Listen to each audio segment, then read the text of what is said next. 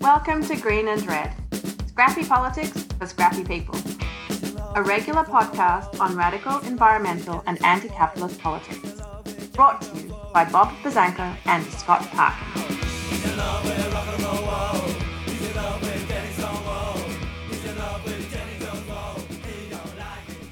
All right, welcome to the silky smooth sounds of the Green and Red podcast. I'm your co host and Tinder comrade, Scott Parkin, here in Berkeley, California. And as always, I'm joined by Bob Buzzanco in Ohio. And today we're very excited to be joined by Shane Burley. Uh, Shane is up in Portland, Portland, Oregon. He's a filmmaker, he's author of a book called Fascism Today What It Is and How to End It.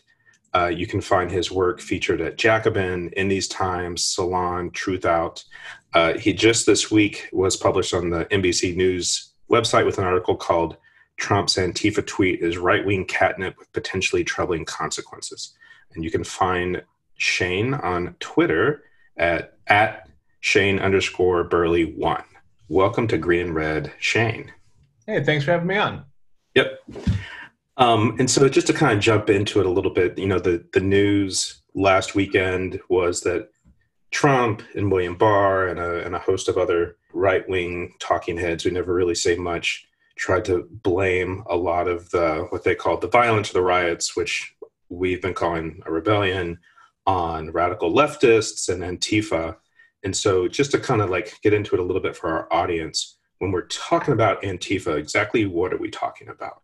Well, I think uh, there's a difference between what we would be talking about and what yeah. he would be talking about. So, uh, generally, the term Antifa it means anti-fascist, but it means a little bit more than that. It means militant anti-fascist or a particular type of anti-fascist organizing. Conventionally, though, in the last couple of years, as anti-fascist movements have grown, it's become just kind of the catch-all for all things anti-fascist. So, if you're part of an anti-fascist movement, whether that's the kind of black bloc, more militant type, or if it's just with your church group, you might still call yourself Antifa. You know, so it's a it's a moving target there. What Trump means is something a little bit different. So, what Trump is trying to indicate by saying Antifa is he's essentially meaning militant protests with a possibly leftist flavor or anti-racist flavor. And he's using it as a broad brush. And he's doing so because Antifa became a real popular kind of punching bag on the right when they started going after Trump-related events because the GOP was basically harboring white nationalists at that point. So it's become really unpopular in the fringes of the right and the GOP. And therefore, if he wants to demonize a of protest, call it Antifa, then call them terrorists, and it's a pretty straight line.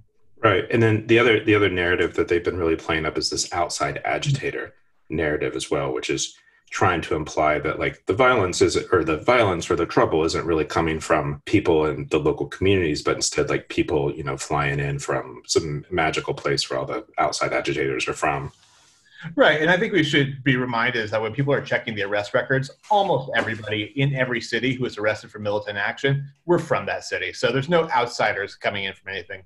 Uh, the, the outside agitator is, is as old as old could be. It's what you say when you want to delegitimize an actual uprising. This is what's been used uh, basically in the early days of the labor movement, and it's even used now. Outside agitators are coming in and turning up good workers and turning them against their boss. You know, outside agitators are going into the South and stirring up these communities that are now demanding for things like civil rights and end to what they're calling Jim Crow.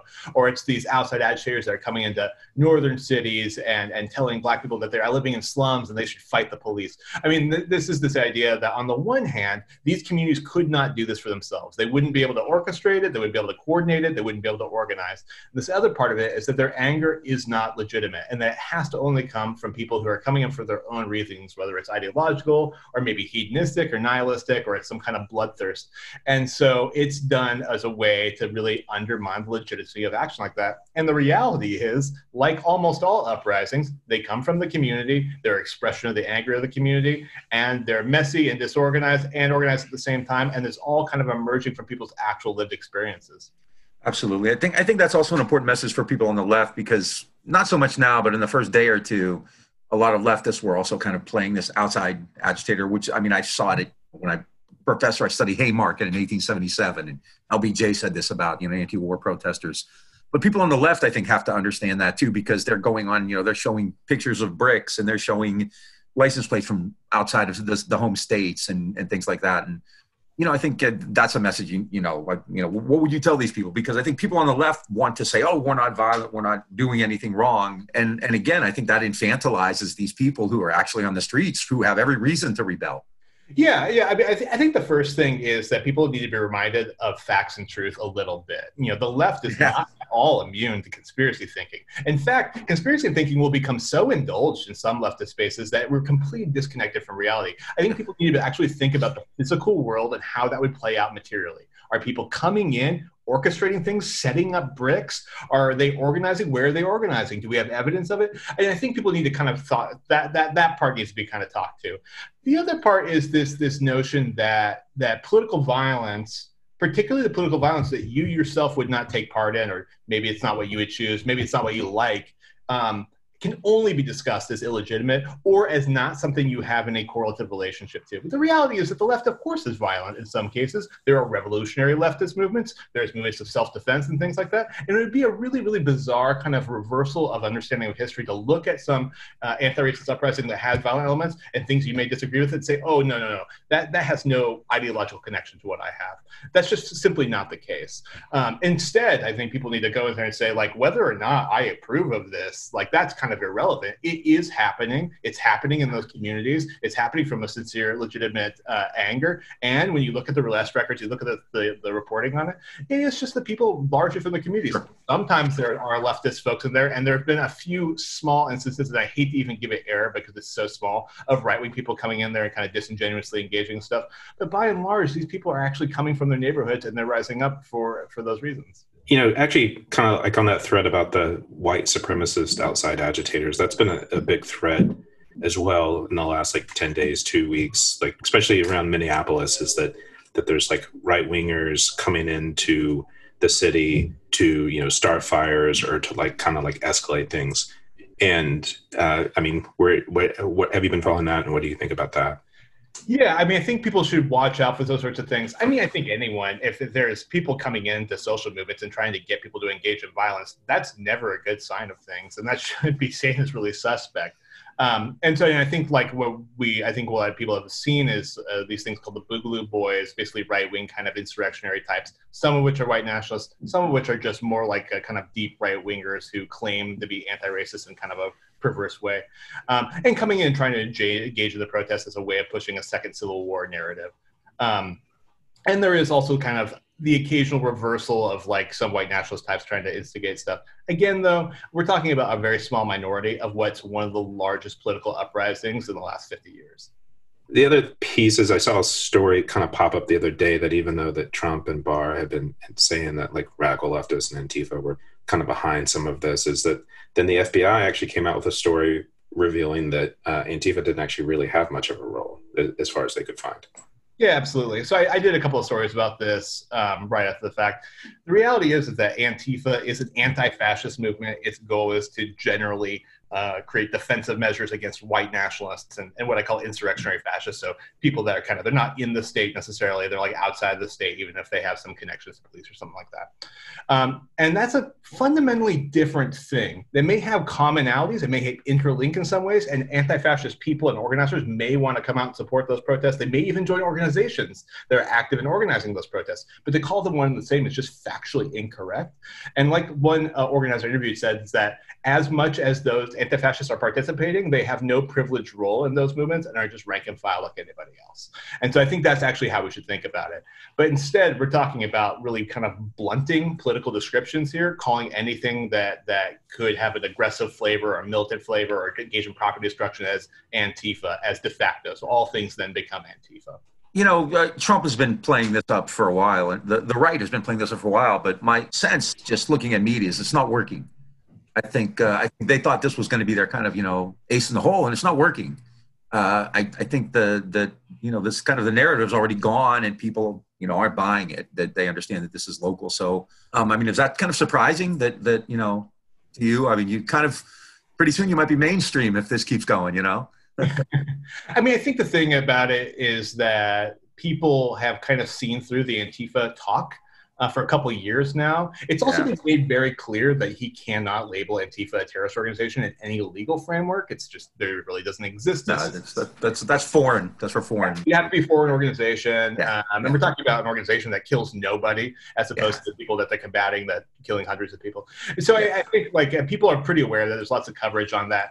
Um, some people, it just reinforces the existing kind of uh, blame Antifa mentality. The Antifa is Yeah. very popular in certain, unpopular in certain parts of the right. So I think it just reinforces that. It does have the ability, though, to give cover to certain things. And so, for example, um, police departments hearing this rhetoric may feel justified in increasing, uh, you know, um, aggressive responses to protesters. Hey, we're talking about terrorists, right? Why not, uh, you know, blast them with more tear gas? I mean, that's how you deal with terrorists. Or we could talk about um, maybe enhanced prosecutions. Um, maybe there could be more charges. There could be larger sentences. There could be uh, wiretapping, grand jury investigations. FBI's can set priorities to the Joint Terrorism Task Force. There's a number of things that they can actually do that shifts the existing sort of um, latitudes that uh, law enforcement and those who, who uh, DA's office have uh, to kind of express crimes. And at the same time, you know, by naming that, you could, you're talking about opening people up to, to lawsuits. You're trying to, uh, you're basically setting up a validation of other people's kind of reactionary behavior. So there's another things that could kind of follow suit, even if suddenly it's not going to mean like, you know, donating to an Antifa Patreon's going to, you know, get you called the, the State Department or something. It also strikes me that it's a little bit of Trump uh, dog whistling to his base that it, he's looking for like some sort of response to back him up while this like somewhat popular uprising is going on. And it, it seems like Antifa is a little bit of a dog whistle that he's attempting to do that. It seems like other politicians have done that well, like Tom Cotton. Oh yeah, absolutely. Yeah, you know, Antifa actually is is a sort of a brilliant target for him because it screams a number of things to a conservative base. It screams young people, which you know every old conservative hates as much as possible. Um, it screams um, basically non-normative white folks. It screams community color, queer folks, people who dress funny, leftists, all the people that are kind of dangerous in this in this space. It's kind of can all be kind of wrapped up into Antifa. And I mean, I think um, also signaling law and order in was essentially an uprising against police violence against communities of color has its own racial dog whistle. It's pretty clear what they're saying there that they're not going to tolerate those things. It's sort of a Nixon playbook strategy. Um, I don't know that in this case it's actually going to work, but it is absolutely a sign of what this campaign season is going to be for Trump. It's about him doubling down on his base and signaling as hard as he possibly can. Yeah. I think one thing it's done is uh, actually change the narrative with with kind of liberals because I know you know a couple years ago a lot of people people I admire like Noam Chomsky, you know we're, we're really dogging on on this anti-fascist ideology and saying it was a gift to the right and, and things like that and I think most people realize now that that was that was uh, hysterical kind of you know uh, that, that that was never the case.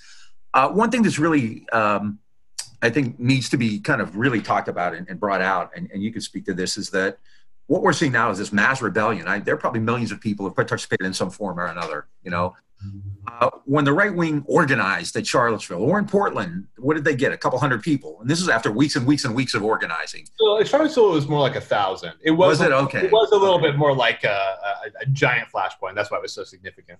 Yeah, but but my point is like these movements for resistance now have you know spontaneously emerged. Mm, yeah. They have like these massive numbers of people all over small towns, big towns, uh, and you know the the right doesn't do that, and so um, I think you know, are you seeing that that this is kind of something bigger, uh, something bigger than you even might you know might have expected?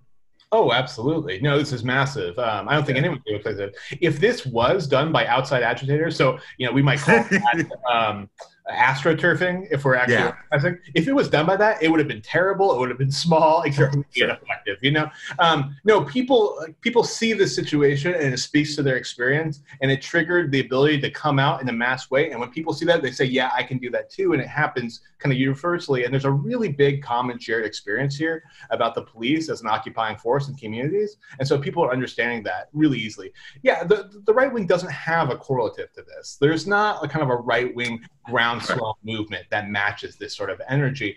And it's because their interests are actually much smaller. Okay, they don't. I mean, a lot of what happens for rank and file conservatives is very ideologically driven, versus what we kind of see on like what we call the quote unquote left of rank and file folks is based on experience. We're talking about the experience of police violence, the experiences of poverty, that kind of thing. And so you're seeing it kind of groundswell, and it happens totally outside of the like kind of auspices of the organized political left. It couldn't happen just within that.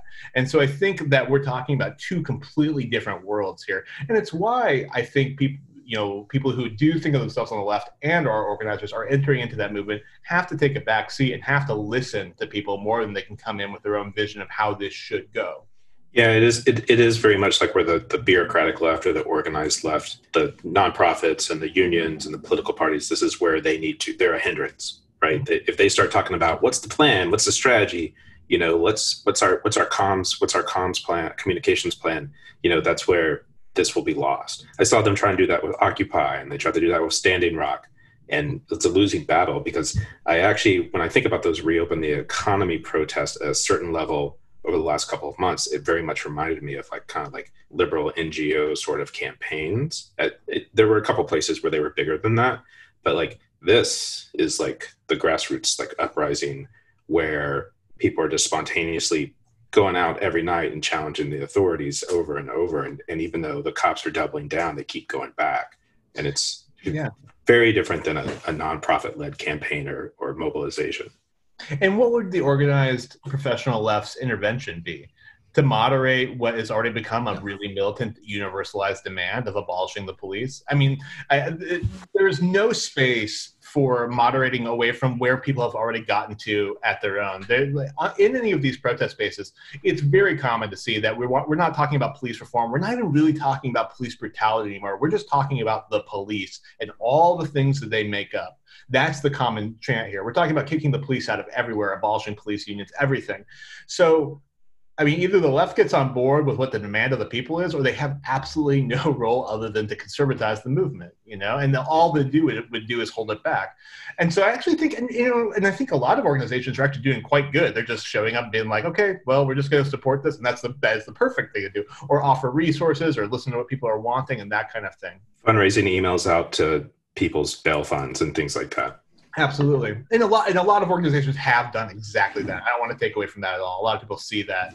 Um, I think on a long enough time frame, though, yeah, organized left people will look around and go, okay, let's mobilize this for X, Y, and Z. And, and I think what would be awful is if for so, if people thought that this was going to get like Joe Biden elected or something, right, right, right. or if people this is going to make really good, you know, Planned Parenthood fundraising letters. I just think it's not going to be the case. Well, you know, about 20 minutes ago, the New York Times webpage headline um, actually was about defunding the police, which was stunning. You know, like, you know, in 2020, they've actually finally see that now as a legitimate issue for discussion, which is, you know, in 10 days that's happened because of people in the streets. All this stuff's happened because of people in the streets. Sure.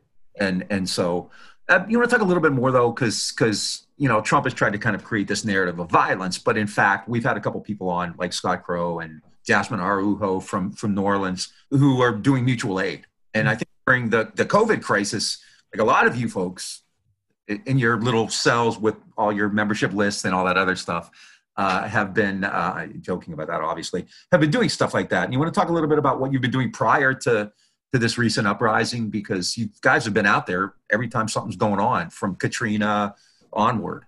Yeah, I mean, I people have been organizing mutual aid networks to support people during the crisis. Um, and built on a lot of models. So you mentioned Scott Crow, a lot of what they did, the Common Ground Collective in, in New Orleans in the the uh, the wake of Hurricane Katrina, um, helping get people medical care, get them food, get houses fixed up, a whole lots of projects. A lot of those end up being an inspiration for what can people do when we're in the middle of this pandemic which is it's, different because we can't leave our houses and we can't go take things to people. Um, and a lot of people created these um, basically uh, systems to get people what they need, particularly people who are immune compromised, couldn't go out of their houses, to coordinate people, get them to know their neighbors, and those sorts of things. And that's been what sustained lots of people over the last couple months. And it's frankly something that's going to have to continue as the you know economic deprivation really sets in, and when mutual aid starts looking like supporting people to stop them from getting evicted or people who are trying to fight back in their workplaces from losing their jobs or getting pay cuts, things like that. So that all that kind of work uh, continues. And really, in a lot of ways, it's all the same work. When people are out in the streets, people are at home supporting people um, uh, through a crisis like this. It's about looking at the community as one holistic thing, figuring out how those connections can be made and how can you work together to solve the common problem. It's our community. It's our going to be our vision for how we do this, and we want to do it outside of the kind of systems that got us in the problem in the first place. Yeah, I think that whole idea of decentralization is also really important because you know uh, I have seen some people try to kind of turn this into you know a kind of a this is good for the Democratic Party kind of narrative, and uh, you know obviously it's it's much way beyond that. It's much bigger than that, much different than that. Um, but where where do I mean? So you know the last six months or so have been surreal with COVID and the, the reopening protests where you had these armed right wingers marching into state capitals, you know, mm-hmm. which you guys, you know, no one on our side has ever done anything like that. No one on the left or however you want to define it has ever done anything like that, that, you know, in recent history. Um, what do you do now? We have these spontaneous uprisings. We have people in their communities organizing within their communities, but, um, you know, we all have a role to play. Do we continue to work in our communities? Do we try to create some kind of something broader and bigger? I mean, I, th- I, th- I, think it's it's about coordinating what exists and making the local go international in a way. Um, yeah. We need to figure out better coordination between communities, but those projects that are there should continue because the needs that started those projects are going to continue um, in earnest. You know, so right now people are focusing on getting out when they can and going to these actions. That's great, really important, and, and making sure that they're getting funds going and that they're getting structures in place and that they're really contributing to that. Um, and in a few weeks, we're also going to need to find ways to connect that struggle to renter struggles and that struggle to workplace struggles and all those sorts of things. This is a tough year. This is a really tough year, and it's going to be a tough couple of years and we're going to have to continue all those connections we made now for the way the struggle shifts we're talking about economic issues. We're talking about the healthcare system. We're talking about all these things as they shift back and forth. They're all part of the same systems of inequality. So we're going to have to create one kind of unified structure of connection. Um, and we do that, like you said, in a decentralized way. Let people be local, let them focus on what they're going to focus for. They can lend support across projects and then kind of go back to their home project. Uh, you know, I have the personal kind of affinity for, you know, pick a couple of movements that you have a good aptitude for, a good style of organizing for, focus your most of your time on that, and then lend support and solidarity to other people's struggles when they need it. Yeah, absolutely. There are a lot of you know uh, movements that have been doing good stuff, like the environmental work that, that Scott does for a long time now. And a lot of that seems right now to kind of be in, in, in a little bit of a on hold because everybody's dealing with this contemporary crisis. Uh, and I think one of the things that I've seen as, as a you know a professor as a historian is that a lot of times when something happens people stop doing what they were doing before and they move into this new area and you know like people in civil rights started opposing the war in Vietnam. Scott and I were doing globalization work. We started to oppose the war in Iraq, and, and we never kind of went back to what we were doing before. Mm-hmm. And you know, I think that, that it's important to keep doing. You know, there are people doing good work on the environment, on anti-militarism, and you know, a, a ton of different issues. Like, what, what do you do? Do you just kind of focus on this major crisis that we're dealing with right now, and or, or do we have to kind of keep keep going with the stuff that we already have going, you know, underway? well, if you're constantly switching, you can never let a project build a capacity to affect anything. You know, uh, and this happened with when Trump was elected, where everyone felt like, okay, well, this changes everything. We have to drop everything that we've been doing for years and do this. And I think there's actually a different way of doing this. I think what you can do is take a general framework of a project. So let's say you're doing housing organizing in the city that you live in. Well, you can shift it to start focusing on the things that are particularly relevant in the crisis. So if it's COVID, your housing organization that's built up a big base working with tenants and skills and all those sorts of things can focus a little bit on COVID related situations. Or maybe it's about police violence. Maybe you can uh, support on tenants who are being hounded by the police in their apartments and with the support of their landlord, and they have to be able to push back on it. You have the skills to do that. And now you're actually a part of both those things simultaneously. And I think thinking about it that way is a good way to do it. And also, like, you know, you can put something on the shelf for a couple months and come back. I think that's also totally fine. But you know, there's no point in time when, for example, the ecological struggle is somehow not going to be necessary, right? right. Like it's absolutely going to be. Uh, it will be more and more necessary as the months and years and decades go on. I totally agree with that. I actually, I honestly, I've probably more in the last 15 years, I've done more ecological, climate, climate justice related things. But every time that we're kind of have moved into this space where disruption is happening at scale, like Occupy, or uh, you know, there's a lot around Standing Rock that that was that. I feel like there's a lot of people with energy. I feel like there's actually a lot of skills that can be applied to like these different things. Like I know I my in my day job I do a lot of corporate campaigning and I support a lot of people who've been fighting pipelines. And I'm finding that like a lot of people with those skills are like, hey, let's look at the companies that are providing tear gas to the police. Let's look at the investors in those companies and what we can do to kind of like disrupt their lives because that's what's important right now. And I feel like there's cross movement, cross issue intersectionality going on, but I also feel like there's a lot of this to me, a lot of the same people who are like been fighting, who fought the Keystone Pipeline, fought the Dakota Access Pipeline work on police violence or taking down Confederate statues in their communities are all now like able to like apply their skills, training, whatever, to this current crisis that's that's happening in front of us. Yeah, yeah, yeah. I mean, I think we, we should be able to confederate with each other as much as we possibly can, and those connections should be natural. You know, um, there's a lot of shared political commitments there, um, and we should have the ability to kind of do work here and lend it over there. And I think, and, and, as we're like, this is actually something I think that COVID shot us a lot is that actually we can use technology and things like this to keep this work going and connect and train people and do that on a very consistent basis. Uh, the other the other kind of common denominator I find is that it's it's often people whose politics are probably more anti-authoritarian, anarchist, which are like really kind of recognize the importance of one, just like taking advantage of the disruption at, at scale, and then two, like working on an intersection of these issues. It takes some convincing to convince the typical liberal that you don't need to be single issue focused and or it's not somehow something we're going to pivot to a, a, voting drive in november or october yeah and i think the existence of party politics and conventional politics and ngos and stuff has really limited people's understanding of like how politics works or what it can do and yeah. that should be something that intersecting these movements or participating and spontaneous um, uprising and supporting those movements can give that kind of education backwards. I will say that I, have been saying this for the last couple weeks, and I, I thought this during Standing Rock, and I thought this during Ferguson, and I thought this during Occupy, and back during the long time ago during the Iraq War, uh, is that like there's more radical radicalizing of people going on right now as a result of the behavior of the police than any like training or Zoom webinar that we could ever do, and it's it's a it's an important thing to like kind of recognize and embrace. Yeah, absolutely. I mean, 95% of the protests, despite the fact that there are have been militant protests with riots and looting and things like that, 95% of them have been just really large mass uprisings of people that the police have just crushed anyway. Um, so you can follow all the rules, do exactly what they ask, and the police will go ahead and put their knees on your neck and shoot at tear gas or shoot you with paint canisters, attack people, open fire, um, just the same. And so they've been totally kind of unleashed who they are and made it very clear in the crisis moment. And so I think that's actually helped reinforce the movement that this is not about just changing the police, it's about fundamentally getting rid of the institution. And they keep doubling down. Every time you think, okay, that's the worst they're going to do, now they're going to take a step back, then they do something worse. Yeah, it's it's bizarre. I really want to know what the inside of the room at the police unions look like right now. That they they just must think we're all out of our minds or something, um, as they just continue to ramp up aggression in every city.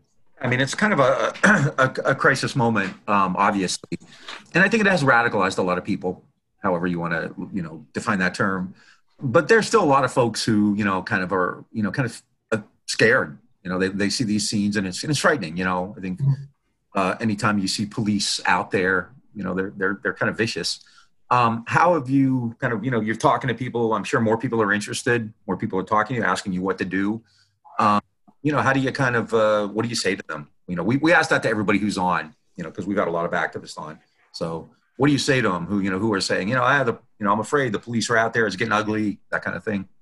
I, I, think that the, the first thing is that the, the vast majority of things are actually safe to be at. And I, I think people who don't have an experience with that are actually confused by that because they, what they see of protests are essentially heavily aggressive or attacked by the police. So that's very much the case. I think that we did reinforce it. These are actually in a lot of ways family spaces, but they're ones that people historically are commonly in. People protest spaces are a very common part of civic engagement. People should feel comfortable there and reminded of that. The other thing though is the flip side of that yes, it is scary and it is dangerous. This world is becoming scary and dangerous because of what's happening here. And there's only one way to intervene on that. I would go a step further with a lot of people. I've seen a lot of these things like this is how you can support them. You can donate here, you can do this. I actually think maybe it's better to not give people the easy out. I'd say, you know, your solidarity is worth more than your $20. I think that if you can find a way to support in an organizing capacity to come out to one of these actions is really helpful, even if it's just once or twice or just for a little bit, that's great.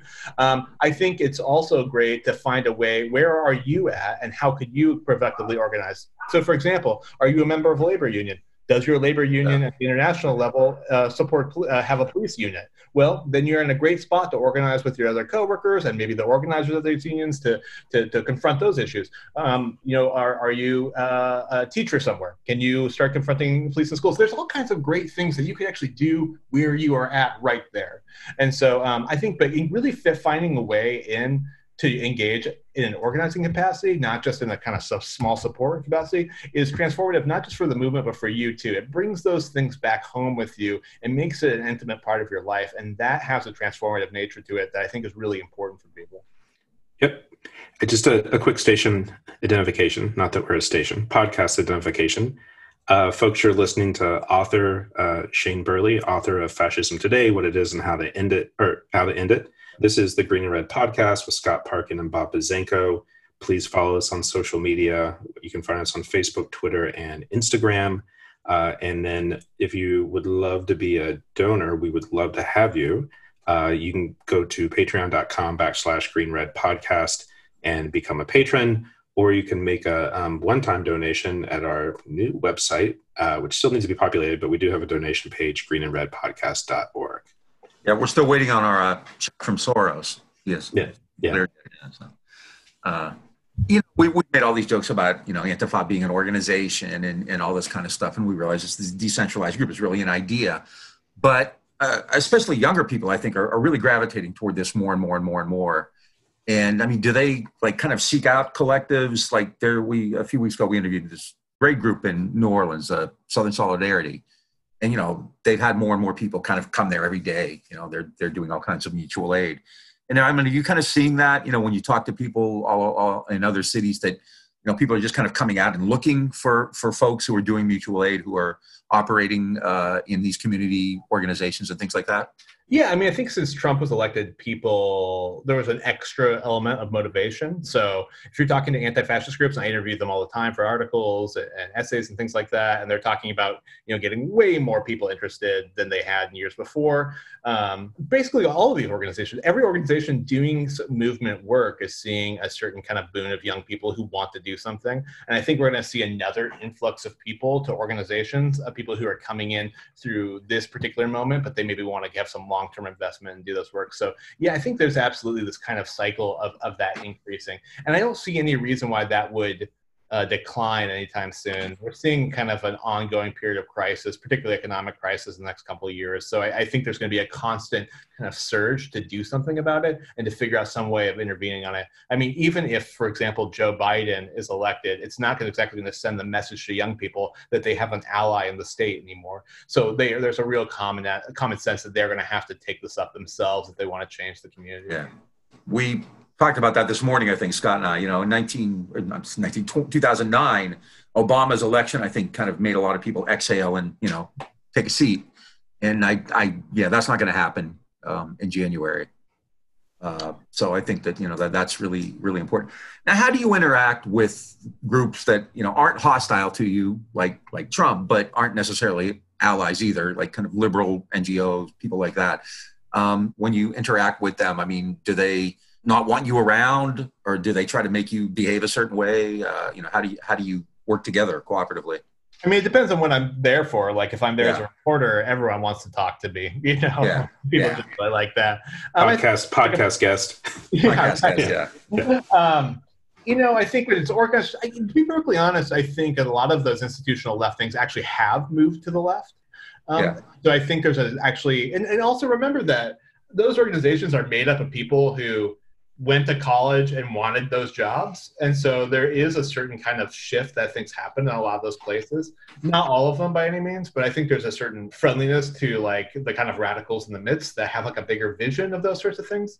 Um, that being said, when it comes to electoral politics, that big dreaming kind of ends.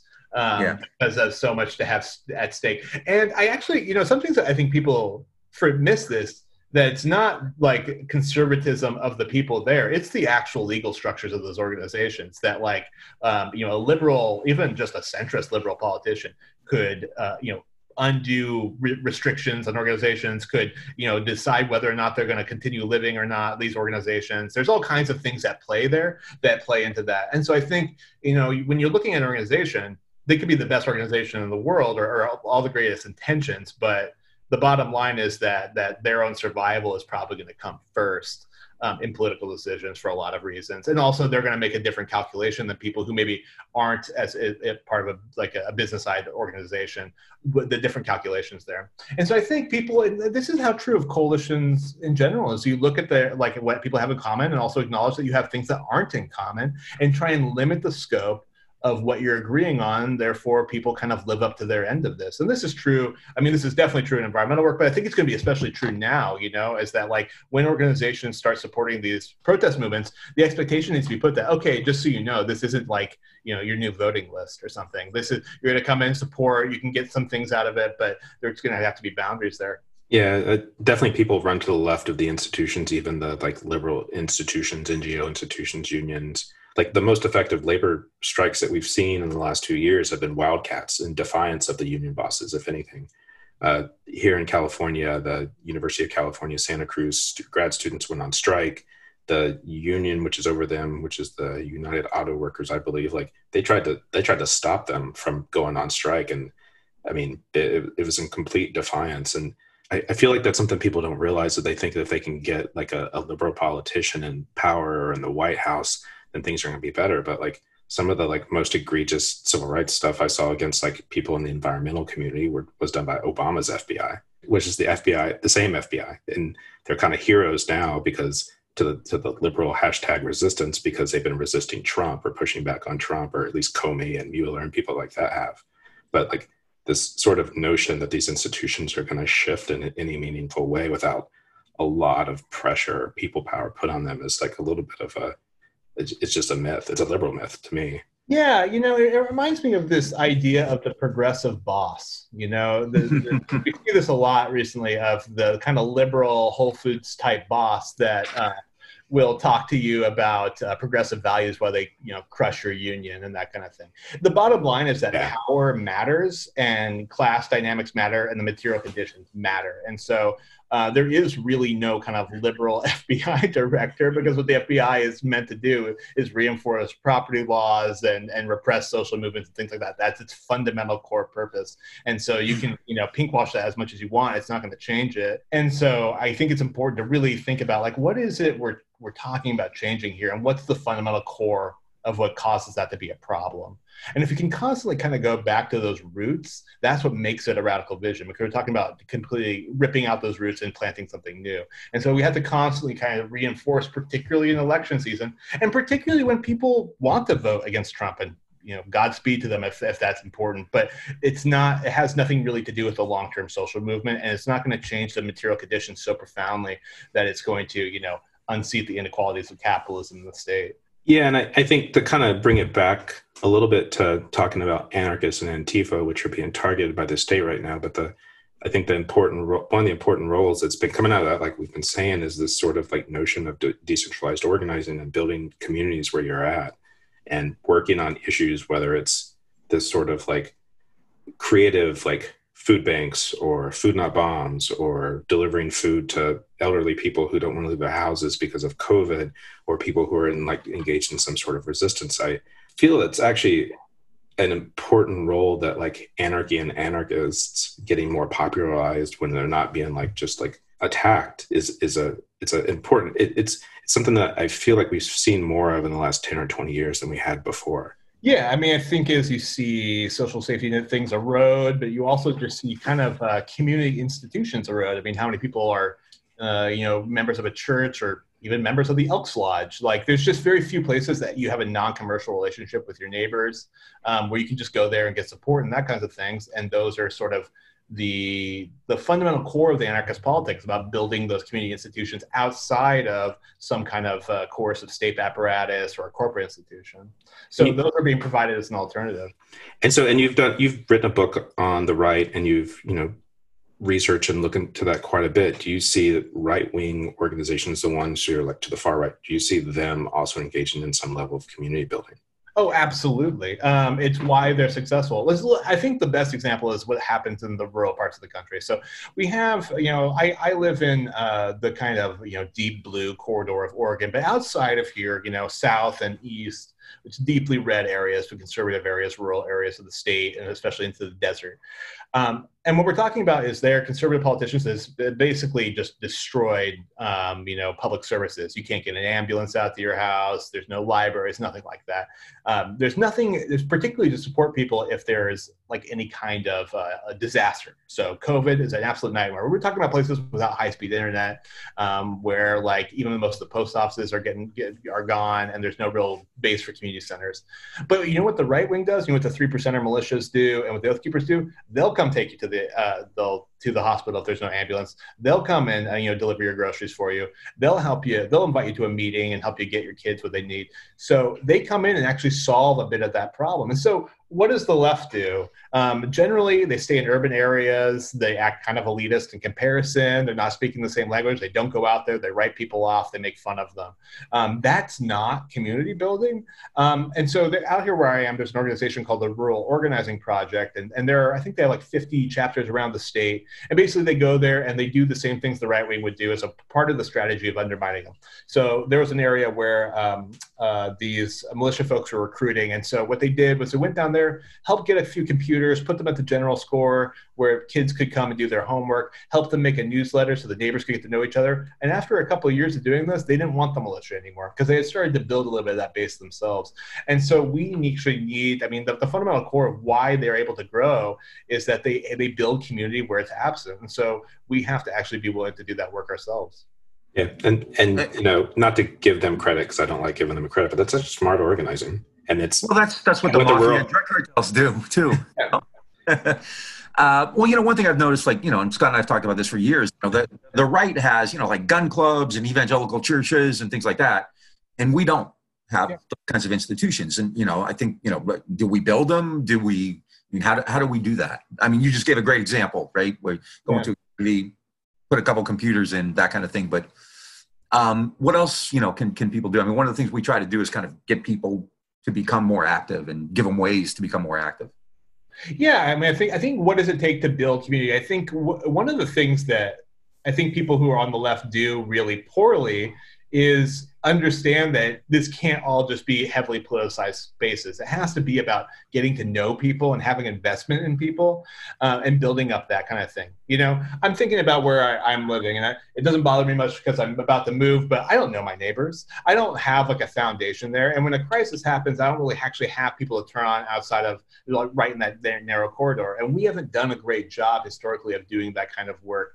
Um, and as those community institutions erode, it's going to be the people that are able to build a strong community basis, not just on shared politics, not just on you know ideological things, but on just living together and being together. Those are going to be the things that actually trans transpose um, the conditions and actually get people motivated. And I think it's just like we're seeing now. I mean, this uprising that's happening, it definitely has a political character and it speaks a political language, but it's coming without that political agitation. It's coming out of real networks. It's coming out of real communities. And if we don't build real communities where people have an actual investment in one another, where people uh, have, have, strong feelings and, and strong kind of roots, then it's really not going to matter. And people aren't going to stick with it in the long term and as we're heading we're definitely heading into an economic crisis and we're you know the climate crisis is also looming happening in places whether it's wildfires or superstorms or whatever and it's gonna it's gonna be just all the more important Oh, absolutely. Yeah. No, this is not going to end. I mean, we're, we're going to need this in the coming decades even more so. and we're going to have to solidify how we take care of one another and how we answer these calls for nationalism and division, which are only going to increase in times of crisis. How do we answer them with solidarity and mutual aid as a real, tangible option? Yeah, absolutely. Yeah. Well, you know, I, I spent half a year in Houston, which, you know, hits, hit uh, uh, a tropical storm or a hurricane, you know, every couple of years and um, you know, a couple of years ago when Harvey hit, much of the mutual aid was being done by kind of right wing churches and you know, kind of these the, these NRA types. And I think that you know, one thing to do is you know understand that that's probably going to happen. You're going to have some kind of natural disaster that's almost inevitable if you live on the Gulf. So uh, to prepare now for that, to start kind of saying, okay, what are we going to do when this happens? Because I, I, don't, you know, I mean, I'm not as active as I used to be, but you know, I've never seen kind of a lot of that kind of long distance thinking. You know, what do we do if this happens? What do we do if that happens? It tends to be, you know, let's have a protest, let's have a teaching, let's have a rally, and you know, let's register the people to vote or, or whatever. So um, I think people are thinking about it together ahead of time. You know, yeah, yeah. I mean, there's a there's a shared sense of trauma right now, and the yeah. need for things like care and and conversation about what care looks like. And I think people who are coming to political consciousness today have that kind of those questions in mind and they've seen the need for that kind of support so i think it's actually in the coming kind of generation of organizers it's going to have a big focus on those mutual aid projects i think we're kind of heading towards the end of our time i don't know bob if you have any final questions uh, just you know the the typical like you know if if somebody is is interested they're they're appalled by what's happening they they understand it's bigger than than donald trump uh, and they they want to be part of a decentralized movement. Maybe they'll call themselves an anarchist. Maybe they won't. Uh, what you know? How would you kind of uh, advise them going forward? What would you tell them to look for? Who would they uh, read? Who? Where would they go? Who could they connect with? That kind of thing. I mean, I think I think actually being a part of formal organizations is a really good experience to get to know ideas and meet people and figure out what you want to be doing. I think think about what kind of comes to your mind first. Are you really thinking about your life at work? Are you thinking about uh, you know the crisis of renting in cities are you thinking about fighting you know um, police violence and there's organizations locally that are doing that work i think right now the best thing is to be a part of something to find a way of working that into your life and, and finding yourself really engaged you know as you talk i, I keep thinking of uh, sds when it started before it became like kind of this major anti-war movement I had a uh, their, their goal was participatory democracy, which is pretty much what you're describing uh, creating tenants unions, creating welfare rights organizations, creating uh, police oversight boards. Uh, you know, if they did pick up the garbage, the people in the community would stick all the garbage on a truck and dump it at City Hall, that kind of thing. And you know, this is kind of what I hear you saying. You know, so it's it's out there, it's out there, and you know, not, they not, were more anarchist than Stalinist. I'll say that about SDS. Yeah, yeah, yeah, yeah, absolutely, yeah, absolutely. Um, this is fantastic. Thank you so much uh, for yeah. done and uh, you know, for for talking with us, obviously, and going forward. I know that uh, this is just getting started. I mean, uh, you know, uh, this isn't going to end anytime soon. Uh, so let's hope that uh, you know, let's let's hope it goes well. Yeah, much appreciated you spending your evening with us, Shane. Absolutely, Absolutely. Thank Thanks so much. Yep, folks, you've been listening to Shane Burley, author, filmmaker, author of uh, Fascism Today: What It Is and How to End It. You've been listening to Bob and Scott on the Green and Red podcast. You can fo- you can find us on Facebook, Twitter, and Instagram. You can become a donor at patreon.com backslash green red podcast or at our website greenredpodcast.org. It's been uh, good talking to you. Have a good night. Thanks, Shane. Thanks much.